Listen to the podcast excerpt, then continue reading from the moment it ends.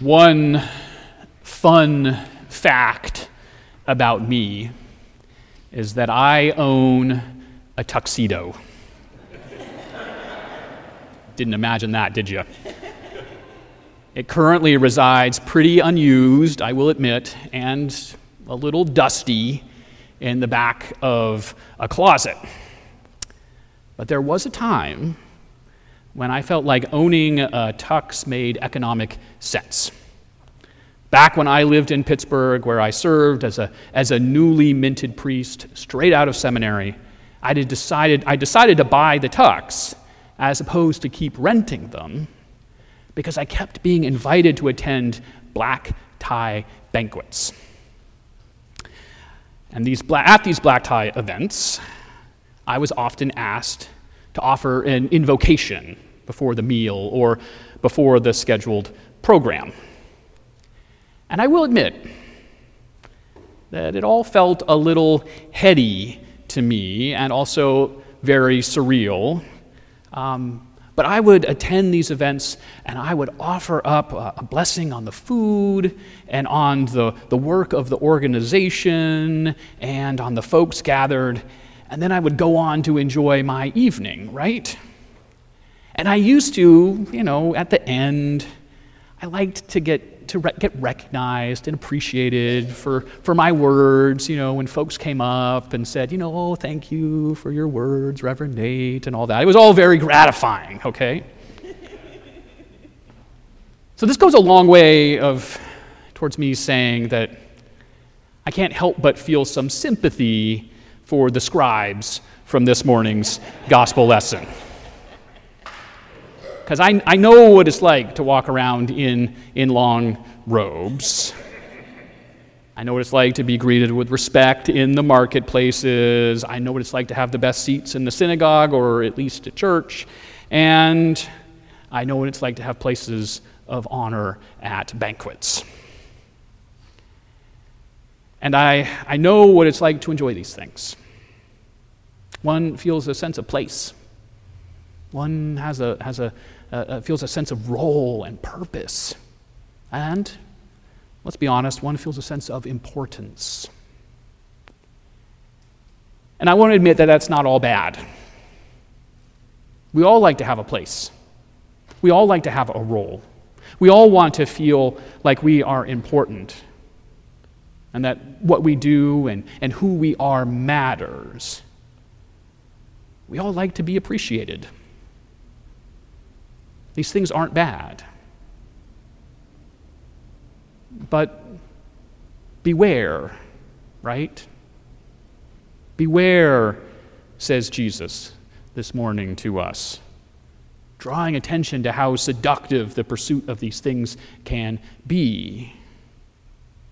For the scribes of this lesson, it actually means, for them, it, this danger of having this uh, praise being heaped upon them meant actually losing sight of their role.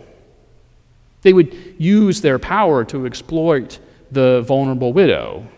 And they would say long prayers, no longer to praise God, no, no longer to build and bind a community in petition to their Creator and Redeemer, but for the sake of being recognized for their piety by others.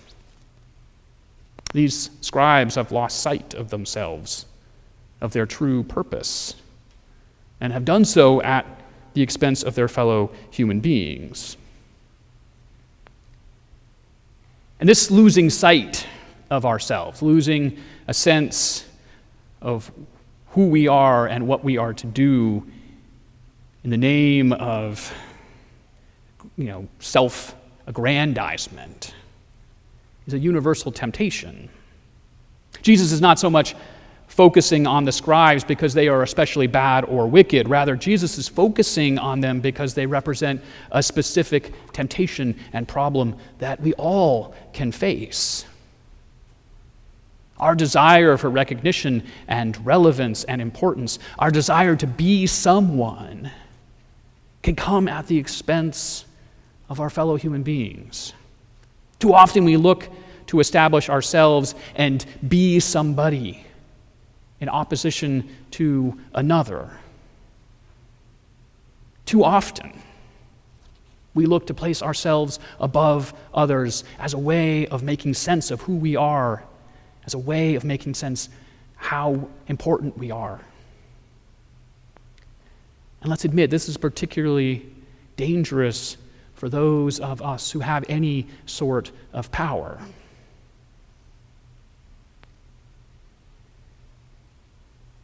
But Jesus isn't just denouncing folks this morning.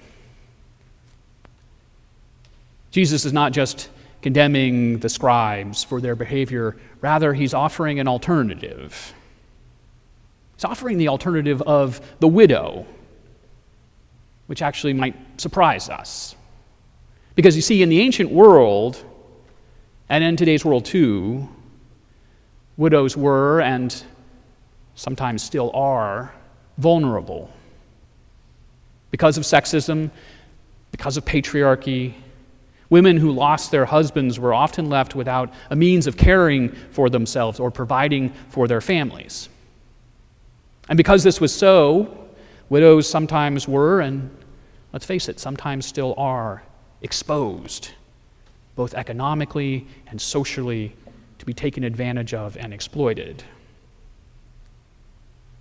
And if we're to take the Bible seriously and its witness to us seriously, then, then there is a special place in God's heart for widows.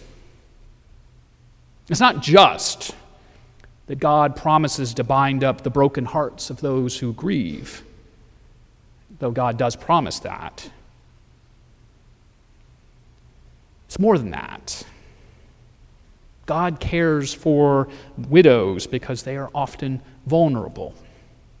And the witness of Scripture tells us that God especially cares for widows because God cares for all of humanity and wants us all to thrive. Where there is injustice, that thriving can't happen. And God is a God of justice. And so, again and again, through the prophets, God commands God's people to care for widows. But this vulnerability that the widows have does not mean that they are somehow less than or have no agency. Despite this vulnerability, or maybe because of this vulnerability, the widows in today's readings actually have a fair amount of agency.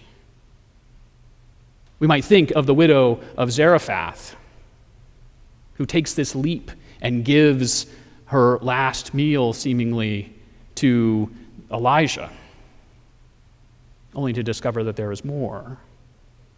Or we might look to the widow that Jesus holds up, this particular widow who Jesus points out to the disciples. Because she has something important to show them.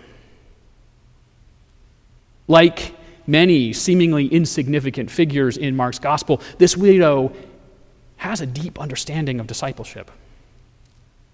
Jesus lifts her up because she holds nothing back.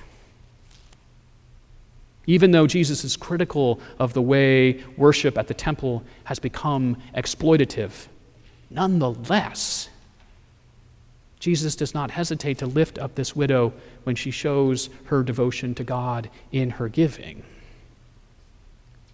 For with her two meager to- coins, she throws herself into the arms of God.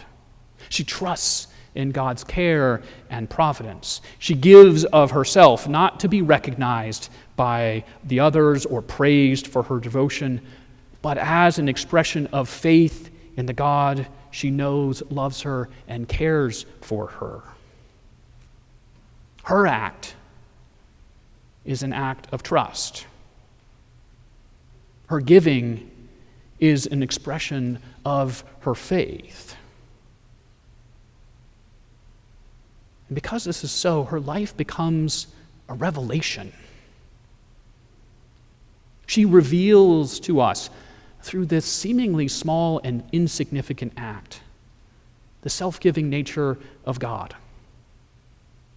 She shows us God as God reveals God's self to us, us in the life and death and resurrection of Jesus Christ. Her life becomes a revelation and an epiphany into the nature of the divine life, the self giving life that is God. And as such, God shines through her life. She reveals to us how we are called to participate in God's self giving love.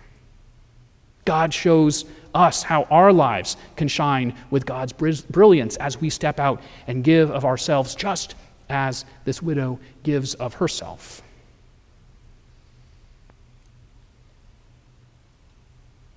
On one level, then, our following of Jesus, our discipleship, couldn't be simpler. We are simply to give everything we have. What is asked of us, what is needed, is this complete surrender and trust in the purpose and care and love and will of God.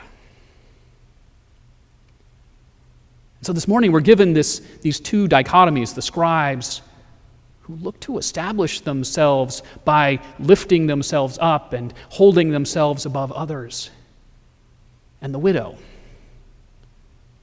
who looks to heal the world through her gift, giving of herself. And let's face it, as that last week has shown us again and again, the world needs healing. From the shooting in Thousand Oaks to the, to the lives lost and the property lost, the homes lost, the lives destroyed, with those suffering from the effects of the fires. The world needs healing. We need to, to trust in God's providential care. And then we need to participate in God's healing love by helping those around us who are in need. We can try to build ourselves up at the expense of others, or we can serve our neighbor by giving of ourselves. We can love as we have been loved. And when we do so, then we will be living into our call. We'll be living into our purpose. We'll be living into our life's meaning. This is what we were created for. We were created by love, for love. And through small acts, like the giving of a few small coins, or by large. It is by giving of ourselves that God's healing power can be at work in the lives of others.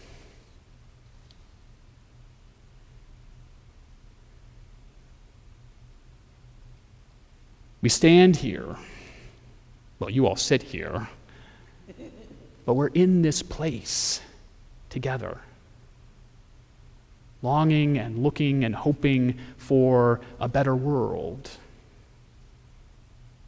longing and hoping for a change and a transformation.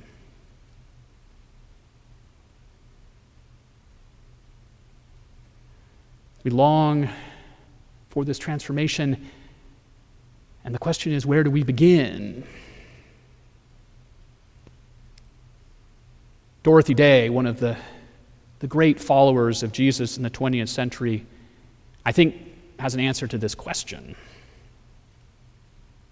She once wrote The greatest challenge of the day is how to bring about a revolution of the heart. A revolution that starts with each one of us. This revolution begins as we learn to give of ourselves in faith.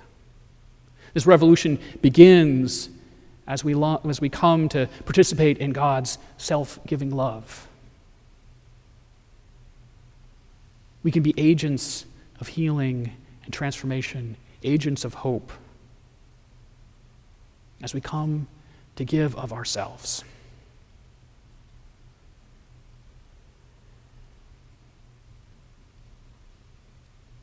The widow invites us to recognize. And Jesus points to the widow for us to recognize that we will only come to be true followers of Jesus when we learn how to live in to who we were created to be, which is to be givers and sharers of love. And we can only do this as we come to trust in God and indeed learn how to give. Amen.